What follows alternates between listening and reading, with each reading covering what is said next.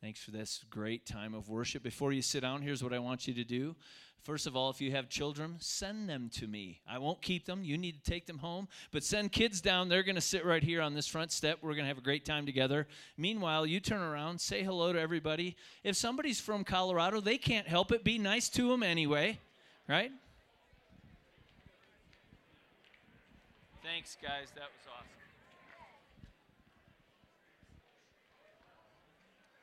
That is such an amazing dress. Very beautiful. Woo! And look at this skirt matches the shoes. Beautiful. Look at this. The hat says "La." Beautiful. All right. Come on down, kiddos. It looks like most of you are here. Excellent, excellent. Okay, thanks. You that's enough being nice to each other. You know those people from Colorado, they can't help it. You should be nice to them anyways, no matter even if they are from Colorado. You can have a seat. Thanks. The uh, young people here are going to help us think forward into what we're going to be studying and learning possibly about the Holy Spirit. Hopefully, you'll learn. So, here's my question today, guys. You ready? Here's the question Who do you know that knows all kinds of things about you? I mean, they know you really, really well. My best friend, Ethan Helmick. Ethan Helmick. Does he have a great tie t-shirt like that too? That's awesome. It's got a tie, got the little pocket protector. That's brilliant. Who else knows a lot about you? My parents. Yes, your parents do. I know your parents and they do know a lot about you. My family. Absolutely, family. My brother and sister. Yes, they know too much about you, don't they? I'll come back over here. What do you think? Jesus. Well, Jesus probably does know some things about you. What do you think? The Holy Spirit, because He's inside of you. Well, you know, that might give him a little bit different access to the information. The Holy Spirit, he's inside of you. Any other answers down here? Well, my best, well, there's two of my best friends that are right by and they know a lot about me. And why do they know so much about you guys? Why do they know so much about you? Do you know? Why do they know so much about you? Um, that they. I don't. No, no, okay. That's why do they know so much about you? Um, cause you've been with them a long time and they, um, just kind of like learn about you and, um, yeah. That's good. That's good. What else?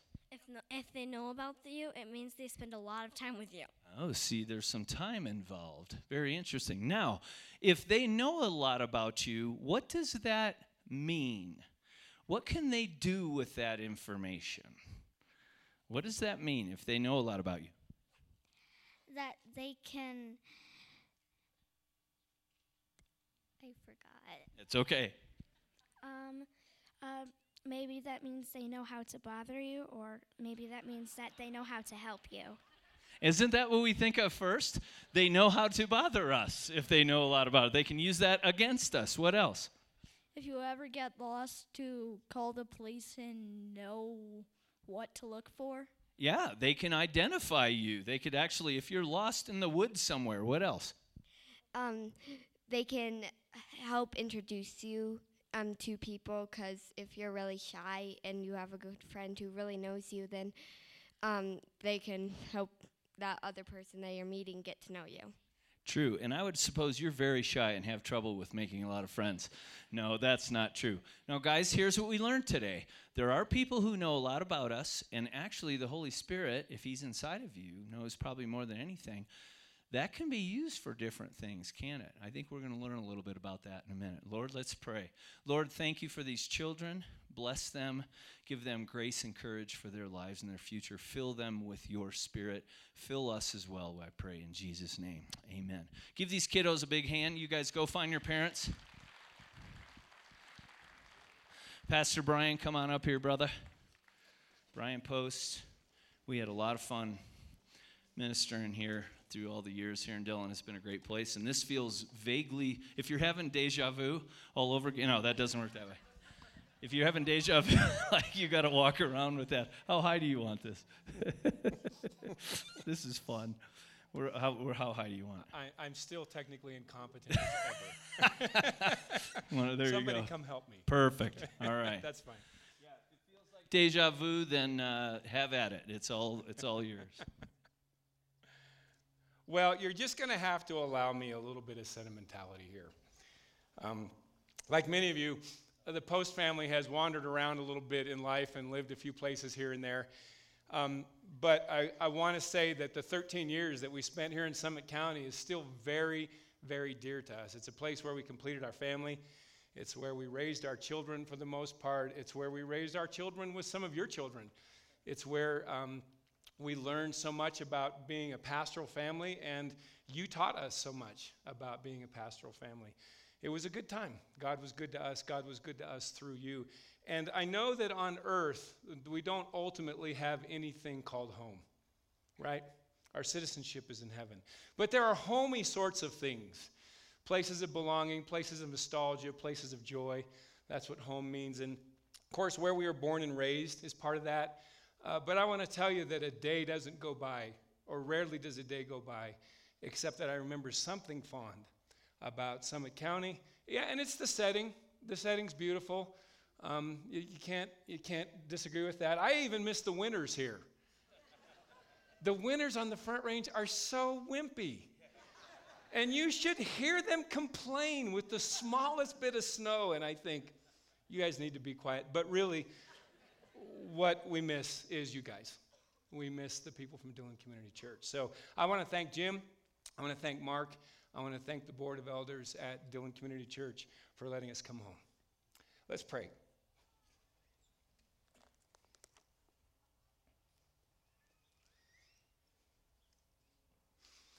So, Father, one of the common ideas, one of the very normal complaints in Scripture about the pagan gods that the people of God saw around them was how they were made out of wood and stone, how they were cut down from trees, they were dug up out of the earth, they were fashioned by the skill of a human being. And therefore, though they had eyes, they couldn't see. And though these pagan gods had ears, they couldn't hear. And they had mouths, and they couldn't speak. They had hands, and they couldn't touch. And you bowed down to them, but they weren't alive. They were dead false gods. And then, in a great mystery, a paradox, the God who's not made out of anything but has always existed reveals himself to us. And he does not have eyes, but he can see. He doesn't have hands, but he can touch. He doesn't have ears, but he can hear. And he doesn't have a mouth, but he can speak. And it's our hope that the living, the true, the eternal, the infinite God would speak to each of us here this morning. Something that is tailor made. That special touch you have of taking one person's words and somehow speaking through those words to each heart and rewarding each heart for being here. And we ask that that would happen in Jesus' name. And all of God's people said, Amen. Amen. Let's stand up while I read the scripture to us together, the two passages we'll look at. We stand up much as we honor a great person who comes in the room. And when we read scripture, we're reading God's word, and we stand up to honor his presence through his word. So, our first passage that we'll look at this morning is Psalm 139. And it says, O Lord, you have searched me, and you know me. You know when I sit and when I rise. You perceive my thoughts from afar. You discern my going out and my lying down. You are familiar with all my ways. Before a word is on my tongue, you know it completely, O Lord. You hem me in behind and before. You have laid your hand upon me. Such knowledge is too wonderful for me, too lofty for me to attain. So, where can I go from your spirit? Where can I flee from your presence? If I go up to the heavens, you are there. If I make my bed in the depths, you are there. If I rise on the wings of the dawn, if I settle on the far side of the sea, even there your hand will guide me, your right hand will hold me fast. If I say, Surely the darkness will hide me, and the light become night around me, even the darkness will not be dark to you. The night will shine like the day, for darkness is as light to you. You created my inmost being. You knit me together in my mother's womb. I praise you because I am fearfully and wonderfully made.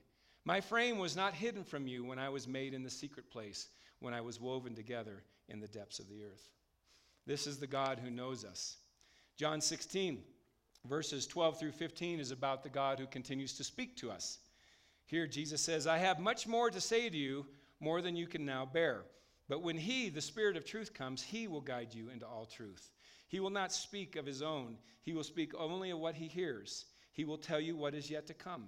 He will bring glory to me by taking what is mine and making it known to you. All that belongs to the Father is mine. That is why I said, The Spirit will take what is mine and make it known to you. This ends the reading of God's Word. All people are like grass, and all their glory is like the flowers of the field. The grass withers and the flowers fall, but the word of the Lord stands forever. Amen? You may be seated. Think with me for a few moments about people who know us confidentially. Our doctors, for instance, know very private information about us, don't they? Our dentists know whether we floss our teeth, how many cavities we have, whether we grind our molars in the middle of the night. The Department of Motor Vehicle may know a great bit about your driving and maybe even your drinking habits. Our investment advisors know private details about our finances. Our bosses, they know strengths and weaknesses in our job performances. Our parents can tell embarrassing stories about us when we were a, ch- a child. Our children have seen us in some of our worst moments in private, and of course, if we're married, our spouses know everything. And if they don't, they should, right? So maybe there's a moment of disclosure there. Well, this morning, as you continue your study of the Holy Spirit, we think about the fact that, that such confidential information about us can be a little unnerving. If the information is embarrassing, or if those people aren't sensitive and discreet about how they use such confidences to themselves, on the other hand, it can be good. If we need medical treatment, it's a pretty good thing to have a doctor who knows. If we need to change our pension investments, if we need to improve our performance at work, if we need to know how to love our children, our parents, or our spouses better. People who know about these private, sometimes even secret areas of our lives, if they're trustworthy to speak truth to us in a way that they can receive it, then they can actually speak truth into our lives that changes us and grows us personally so that we improve. And I'd like to suggest this morning that the Holy Spirit is just this sort of presence in our lives. Someone who knows us confidentially and who, if we let him, will speak powerful truths to us to bring welcome changes in these confidential, secret areas of our lives. And so this morning, what I'd like us to hear is that the Holy Spirit is the presence of a confidential God who speaks to the secrets of our hearts. The Holy Spirit is the presence of a confidential God who will speak to the secrets of our hearts. And what we'll do is we'll break this, this message down into three parts. First, we'll, we'll examine the, God, the confidential God who knows us. Then we'll talk about the God who speaks to us. And then we'll examine the primary way that God does speak to us. So let's turn then to Psalm 139. If you have your Bibles, feel free to open them up and read along with me. If you don't, just come along for the ride. We turn to Psalm 139 to examine the God who knows us, the confidential secrets, the good and the bad of our lives. And in, in verses 1 through 4, the psalmist King David writes this O Lord, you have searched me and you know me. And this simple phrase at the beginning of Psalm 139 begins David's attitude of wonder, his attitude of marvel that the Lord knows him that well. And the word Lord here is the word in Hebrew that we say is Yahweh. And Yahweh is the name that God gave Moses to tell the ancient Israelites that the Lord was sending Moses to free them. He said, Tell them Yahweh sent you. And Yahweh is a tricky word to translate. It means something like, I am who I am, or I will be who I will be. And God's point of calling himself Yahweh seems to be that he is the one, the only one with ultimate being. Now, that may sound sort of abstract to you. It may, it may sound like what does that mean? But it's profound because while every person here, by virtue of being alive, has being, there's not a single person here who concocted your own being. Every one of us here drew life from someone else. As a matter of fact, every one of us here drew life from two someone else's, right? God is the only being that never received it from somebody else.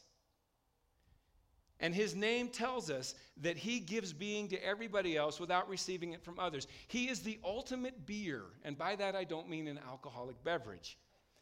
He's the ultimate beer who gives being to everything else. Now, think about David's wonder that the ultimate beer, the one who is, who was, and who is to come, the creator who e- eternally exists outside of time and space, who's all powerful, all knowing, ever present, everywhere at once, the only being who gives being to all others without receiving it from anybody else, so that so other than anything we experience that people in Scripture say he dwells in inapproachable light. This God is aware of us. How many of the ants around here are you aware of right now? Hopefully, not many. You know, I hope you don't have that going on. But the gap between an ant and a human being is nothing compared to the gap between a human being and an infinite God. And yet, He is aware of us. And more than that, He's not just aware of us, David is saying that he pays attention to us and he understands us. In verses 2 through 4, David expands this idea by saying, You know when I sit and when I rise. You perceive my thoughts from afar. You discern my going out. You discern my lying down. You are familiar with all my ways. Before his word is even on my tongue, you know it completely, O Lord. In other words, God's aware of our physical movements. He knows what we think about. He knows what we're about ready to say even before we say it. So, therefore, He even knows our motivations for what we do. And along with that must be the fact that He knows our deepest hopes and fears, our deepest joys and pains, our deepest desires, and our most terrible regrets. In reality, then, there's nothing about us that He doesn't know, which is why David says, Lord, you know me completely. In the scriptures, such meditating on God is often done in comparison with the pagan gods. Oh, yes, we're here, aren't we? With the pagan gods. Um, here we go. Hang on, hang on, hang on. That's why that's there. Thank you, Mark.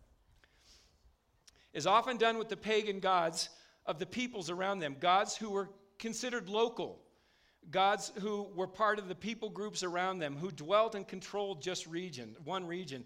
Gods who weren't creator gods, people who did, or, gods who did not view people as valuable individuals. Gods who were distant and unconcerned. And David marvels about how different and how personal and how present Yahweh is. You know what? I need to set this down. This is in my way. Don't let me forget that, David.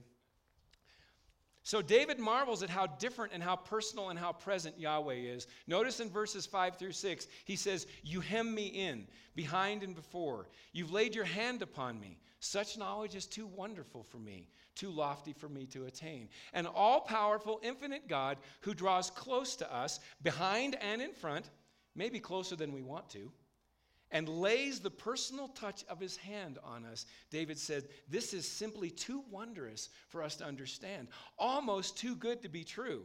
Then David thinks about the fact that this closeness of Yahweh to him, this intimate knowledge that the Lord has of him, isn't just because David lives in Israel. It would be true no matter where he went on the earth and even beyond the earth. And we see him pick this up in verses 7 through 9, where we find some of the most visual and some of the most poetic language in all of Scripture. In these, David says, Where can I go from your spirit? Where can I flee from your presence? This is not a literal question. He's not looking for an answer, he already knows it. The answer is nowhere. And now he imagines going as far in all physical directions as his world knows about when he writes this If I go up to the heavens, you are there. If I make my bed in the depths, you are there. If I rise on the wings of the dawn, if I settle on the far side of the sea, even there your hand will guide me, your right hand will hold me fast. In David's world, the heavens were as far up as anybody could imagine or knew about. The depths were as far downward. Where the sun rose was in the east. It was as far eastward as anybody could imagine. It was beyond it. And westward, beyond the sea, was the edge of the Mediterranean Sea, the furthest point that anybody he had ever heard of had ever explored. And what David is reflecting on is that if he were able to journey to the remotest places anybody could even conceive of, God's hand would be upon him even there. Think about the fact that does, God doesn't have literal hands. So, what does God mean in this case? God's hand is a metaphor for his personal knowing and his presence, his reaching out to touch us. And the right hand is symbolic of his bringing us into the most favored, intimate place in his life. You've heard the phrase in English, he was my right hand man. We get that from the biblical imagery of the place of most honor and the place of most intimacy. And what David is saying here is that God is like a father, holding his children close to his side and guiding them, sustaining and protecting them, no matter where in or outside the world they are. And in verses 11 through 12, David now continues his meditation upon the, about the knowing presence of God by saying this If I say, Surely the darkness will hide me, and the light become night around me, even the darkness will not be dark to you. The night will shine like the day. Pitch black to God looks just like this. For darkness is as light to you. Here, David marvels about the fact that not even the absence of light can hide him from God. If we were to use modern images or modern places, we might say that were David to descend the 7,208 feet to the deepest cave we know in the world, the Krubera Cave in Asian Georgia, if he were to be sucked into Sagittarius A, the, the, the, the, super black hole that, that scientists assume is at the center of our galaxy, the utter darkness of that cave, the absolute lack of light in that black hole would not obscure God's vision and access to him there. And David finds great comfort in the fact that the darkest of darkness is as bright as the noonday sun to this ever present, perfectly knowing God. And then in verses 6, 13 through 16, the final stage of David exploring God's complete presence and knowledge of him, he takes us to the most unknown and mysterious place that David could imagine. He takes us to his mother's womb. For you created my inmost being, you knit me together in my mother's womb. My frame was not hidden from you there when I was made in the secret place when I was woven together in the depths of the earth, an image for being inside his mother's body. Your eyes saw my unformed body. All the days that were ordained for me were written in your book before one of them came to be. Before the invention of ultrasound machines, no one saw the wonders that happened in a mother's womb, where life is conceived and the wonder of human form is developed, where brain and heart and lungs and muscles grow together to form the glory of humans created in God's image. It was an utter mystery to us. And yet, even there, David marvels, God was present, breathing in life, giving form and color and size, tying together sinews and ligaments, assigning temperaments and talent, granting purpose and numbering days. Not only was God there in that most secret and mysterious place David could possibly imagine, it was God's daily roll up your sleeves, go to work, workshop. That's the depth of God's ability to find us and be near us. If David spoke in modern American, you know how he would express this wonder? He would express it like this.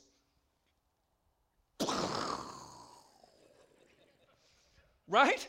Mind blowing that this infinite God would actually know him so well and be so intimate to him. How can there be a God so present everywhere who knows me so well? This is David's med- meditation on the Spirit of God who knows us so confidentially. Now let's think about the Spirit of God who speaks to us, who speaks to these confidential areas in our lives. We pick this up in John 16, 12 through 15. It's Jesus' last night with his disciples as, as they have known him on earth. It's just hours before his arrest and his trial, his torture, and his death. And Jesus is addressing the emptiness and the confusion and the fear that his disciples feel because he said, I'm going away. And his disciples are saying, You're going away. You're the Messiah. You're here to bring the kingdom of God. It's what we've been waiting for for centuries. Where are you going? Why can't we come? What about the kingdom of God? And Jesus says, I have much more to say to you, more than you can bear now. But when He, the Spirit of truth, comes, He will guide you into all truth. He will not speak on His own, He will speak only what He hears, and He will tell you what is yet to come. He will bring glory to me by taking from what is mine and making it known to you. That is why I said, I will take the, uh, the Spirit will take from me what is mine and make it known to you. In other words, just because Jesus was about to ascend to heaven and not be physically present in their lives anymore did not mean that he wouldn't speak to them anymore. He had much more he wanted to say, but it would be through the Holy Spirit who would listen to Jesus and then would speak what Jesus said to his disciples. Jesus is saying that they would not be left alone, they would not be spiritual orphans. The Holy Spirit, the counselor, would be a continuation of Jesus' ministry in their lives to remind them of what he, what he had already taught them and to teach them more. Think about what this means in terms of him speaking to the personal areas of our lives. When Jesus was physically present on earth, he had an eye popping, a jaw dropping ability to speak to people's most private, confidential areas.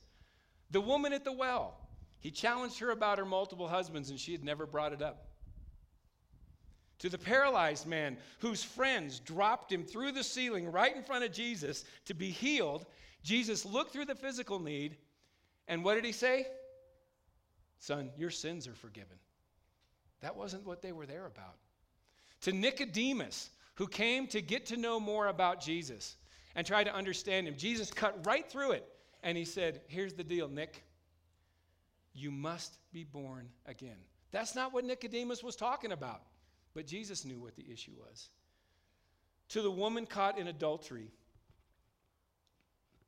exposed publicly, feeling utterly alone, scared, unwanted, and used in a deadly chess game as a pawn to try to kill Jesus, Jesus spoke to heal the most hidden and confidential wound in her heart by saying, I do not condemn you.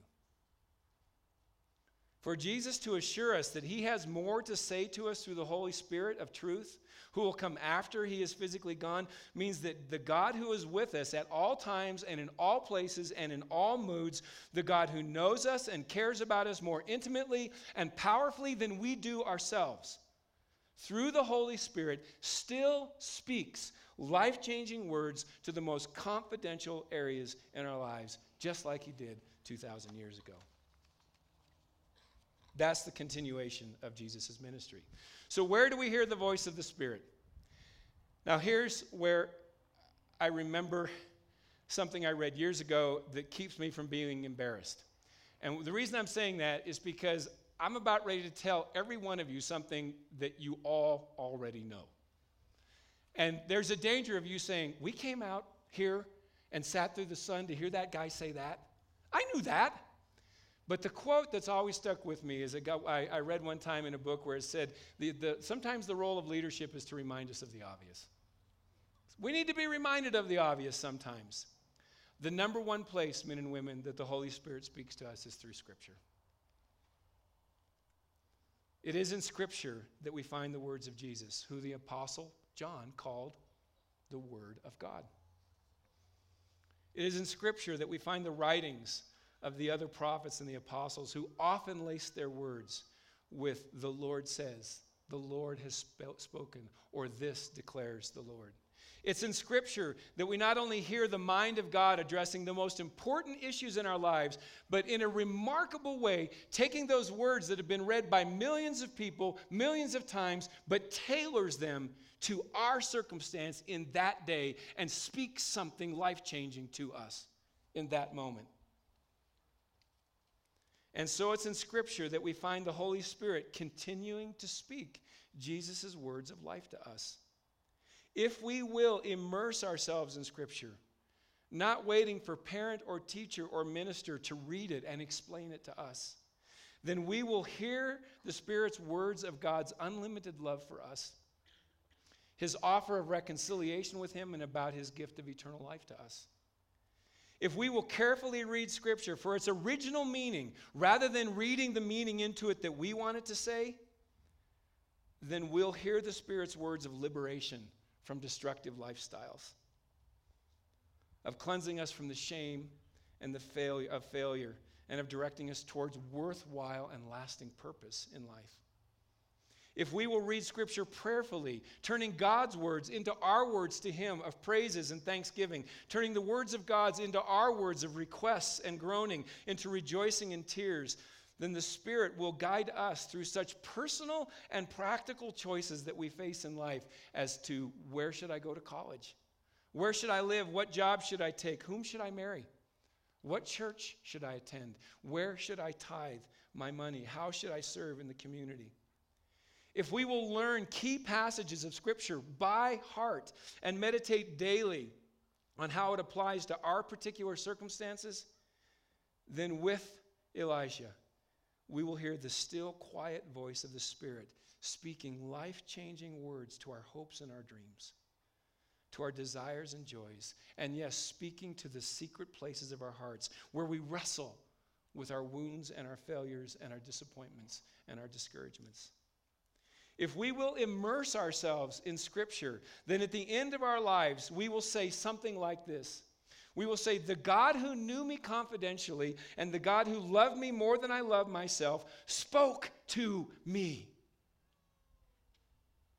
Not every day, and not every time that I read Scripture, but off and on over the course of my life, through His Word, He breathed the life giving words into me in a way so personal, so private, and so relevant that it is impossible that it was coincidence.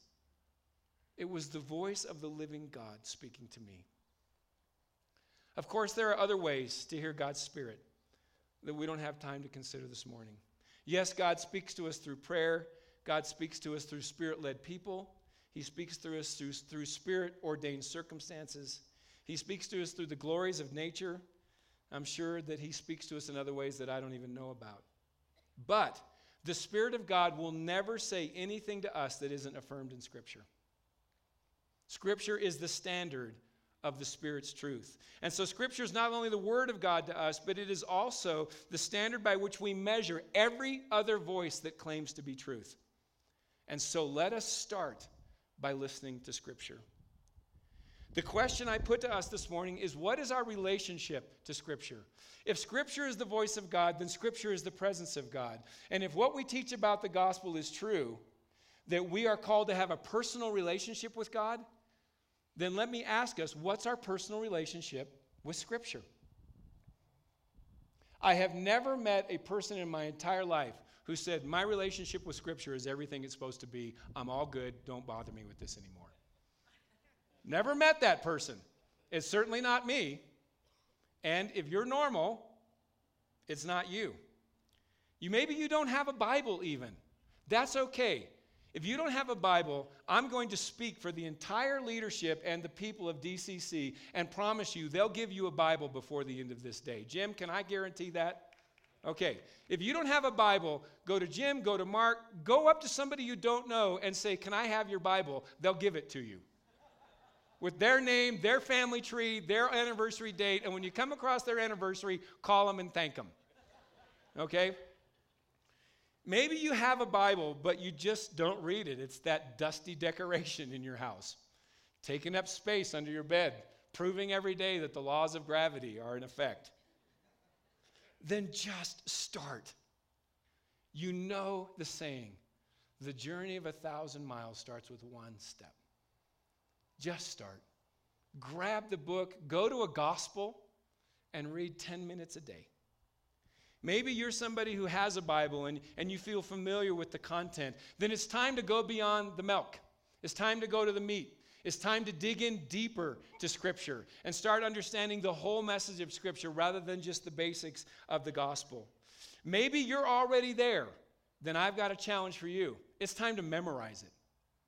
It's time to memorize major portions of Scripture by heart so that we can take it with us as the living Word of God through every daily circumstance. Maybe you're doing that, then it's time for you to teach. It's time for you to say, wow, the Word of God dwells richly in my life. I think I need to start passing it on. And if you're there already, then it's time to learn Hebrew and Greek. Anybody here fluent in Hebrew and Greek? Got the Bible memorized in Hebrew and Greek? There is not a person here who can't improve their relationship with Scripture. And if we do, what we will experience is the wonder of the confidential God touching the most secret, needy places in our lives. I dare you. I dare myself. Try it. See if it would disappoint. Let me close with telling a, a Summit County Post story. Back in about the summer of 1996, we'd been here about two years, and I met a guy who wanted to take me sailing. Cool. Never mind that the water's 52 degrees. He wanted to take me sailing, so I accepted the offer to go on a catamaran there on Lake Dillon. A catamaran is two hulls, pretty light, with a really high sail. And so it's meant to scream along the surface of the water really fast.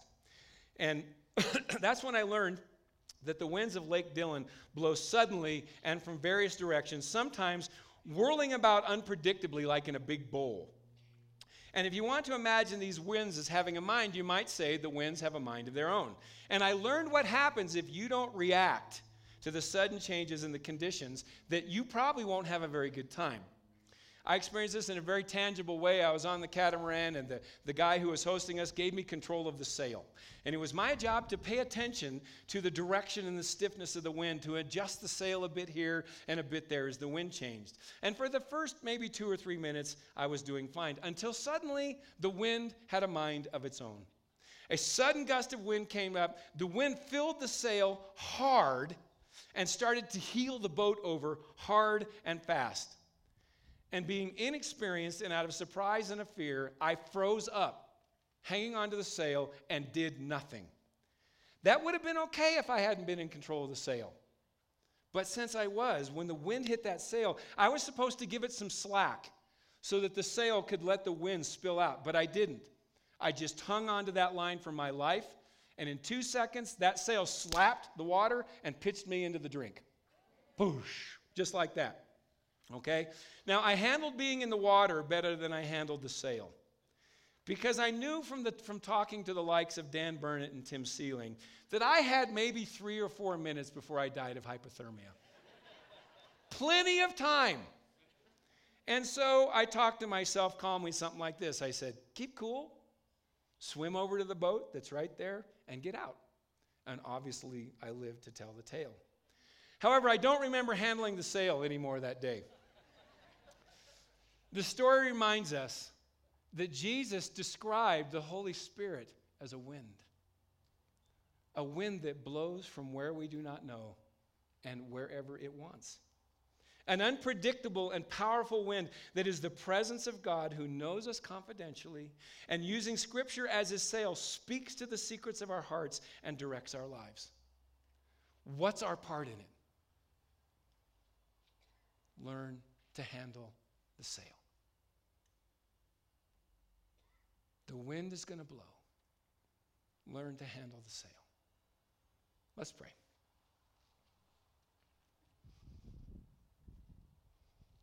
What a shame.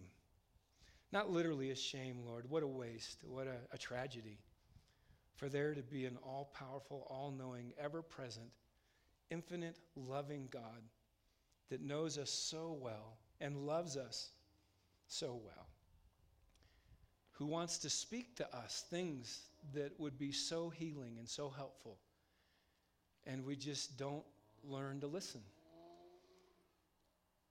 And so, thank you for your word, that you have recorded your thoughts. Thank you for the miraculous nature of Scripture, how a finite set of words can speak to an infinite number of issues in our lives. And God, I pray for myself first, that in my relationship with Scripture, you would take me to the next level that my relationship with Scripture would improve. And I pray for every other person whose heart is moved by this thought that you would improve their relationship with Scripture too. That we could discover the confidential God who speaks secretly to our hearts through the Holy Spirit. And all of God's people said, Amen. Thank you for the honor of teaching here again.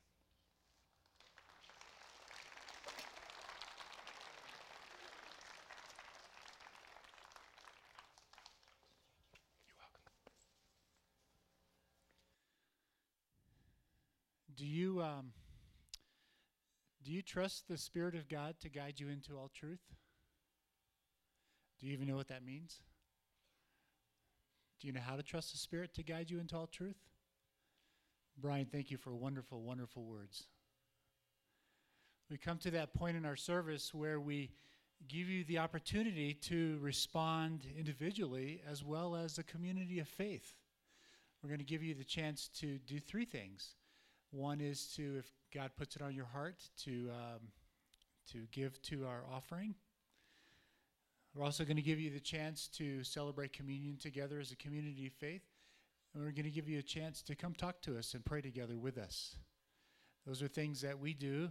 Dylan, we uh, close our service this way. I'm going to ask the ushers to come on down.